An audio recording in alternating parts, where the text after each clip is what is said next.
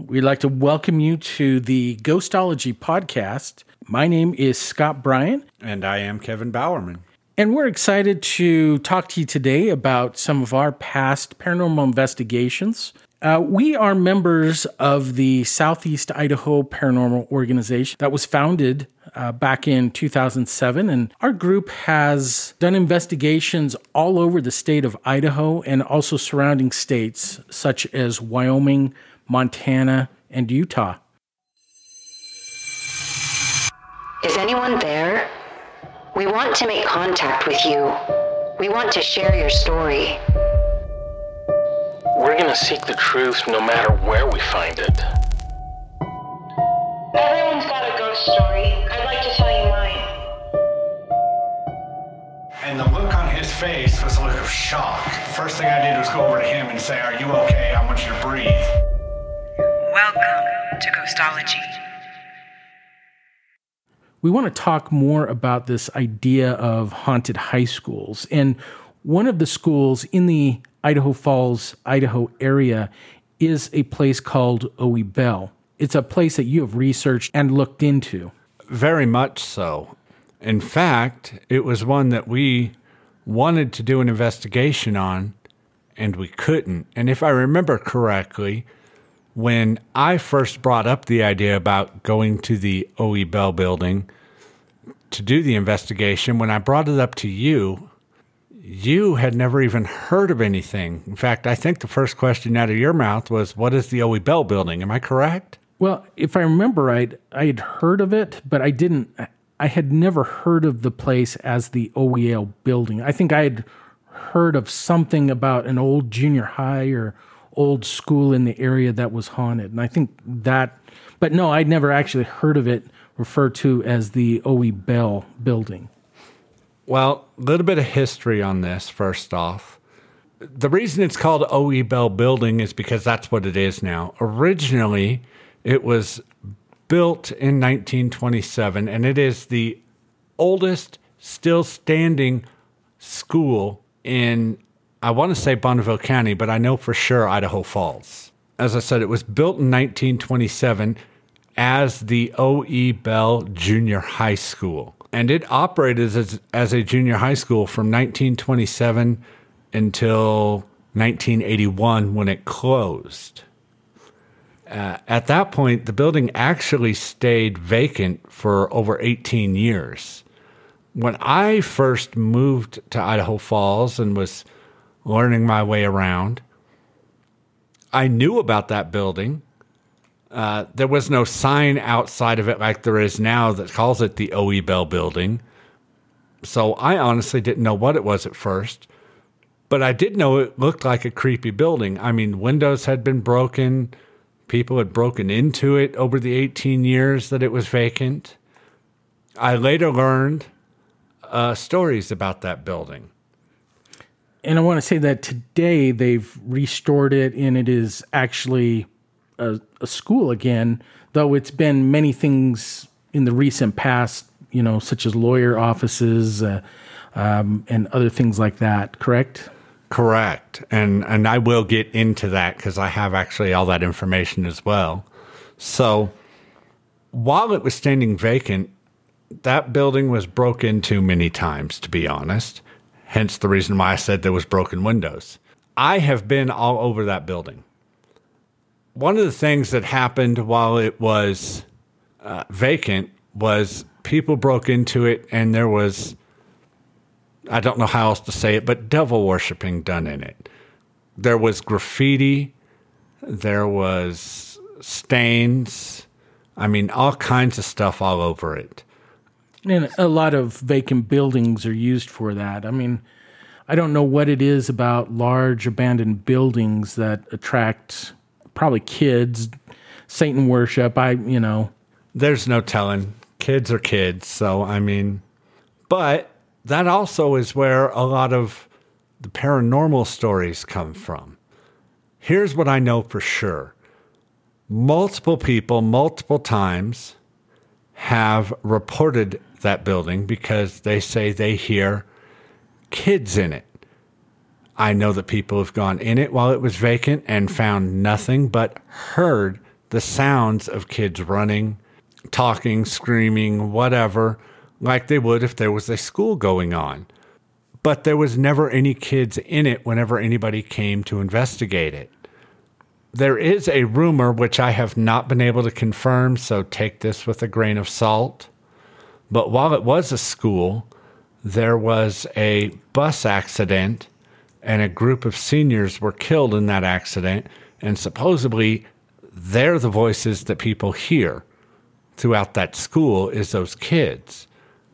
Again, I do not know if that is true, but that is the rumor on where those voices and kids come from. Now, I know that the closest we came to being able to investigate was we were able to walk through the school, and we did talk to some of the administrators. Um, I know that when we were in there walking through, you had pointed out several places that you knew of stories in the building. The main thing was when we went there, first off, this building has two basements. They took us to one to say that's where we can investigate. But that basement that we were in had all of the uh, heaters, the hot water heaters, et cetera, all that uh, equipment in there. I do not know any stories about that area. It is the other basement, which brings up one more thing. To get to that basement, you have to take the elevator. You take the elevator all the way down. Now, the elevator itself has stories. Multiple people have had this happen to them. And I'll get back to that here in just a second, because I want to let you know that, like I said before, the building was vacant for eighteen years. In nineteen ninety-nine, it was remodeled and turned into a bunch of office buildings.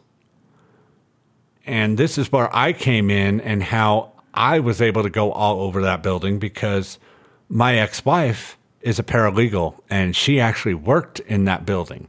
So I was in there a lot. And one of the things, the first thing she told me that ever happened to her was with the elevator. That building has three levels. There's the basement when you go to the elevator, the main floor, and an upper floor.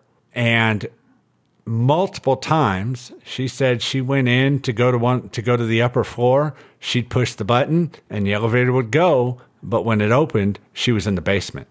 And that has happened to many people, that the elevator, even though it feels like it's going where you're go, where you tell it to, the door's open and you're in the basement, and nobody can explain that. That elevator has been checked by professionals multiple times, and of course, the most common thing they say is, well, you must have hit the wrong button.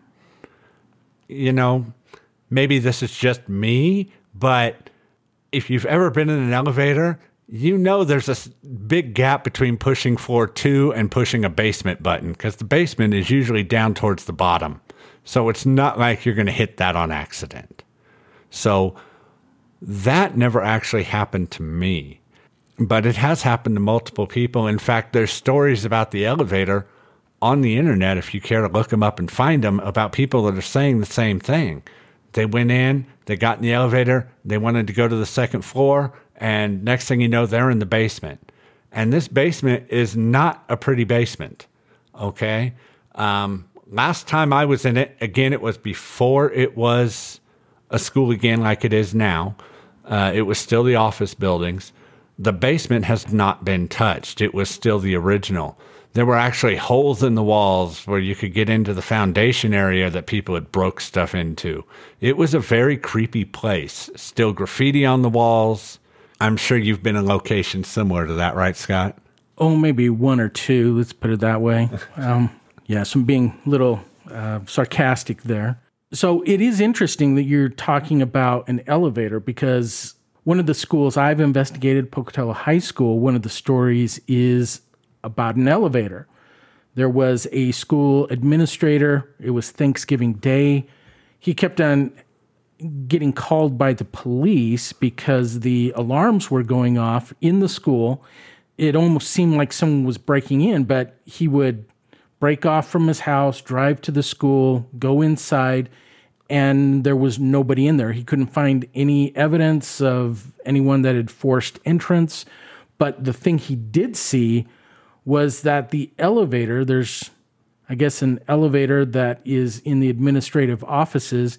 It kept on just going up and down, and he was positive whoever had broken into the school was riding up and down on these elevators. And so he waited behind a, a doorway and waited for that elevator to come down and open. And when it opened, there was nobody there. So the, it was just going up and down by itself. Yeah, I, I don't know if it's just schools or elevators in general, but there are all kinds of stories about elevators out there. Well, I mean, O E. Bell would be probably the best known school haunting in the Idaho Falls, Idaho area.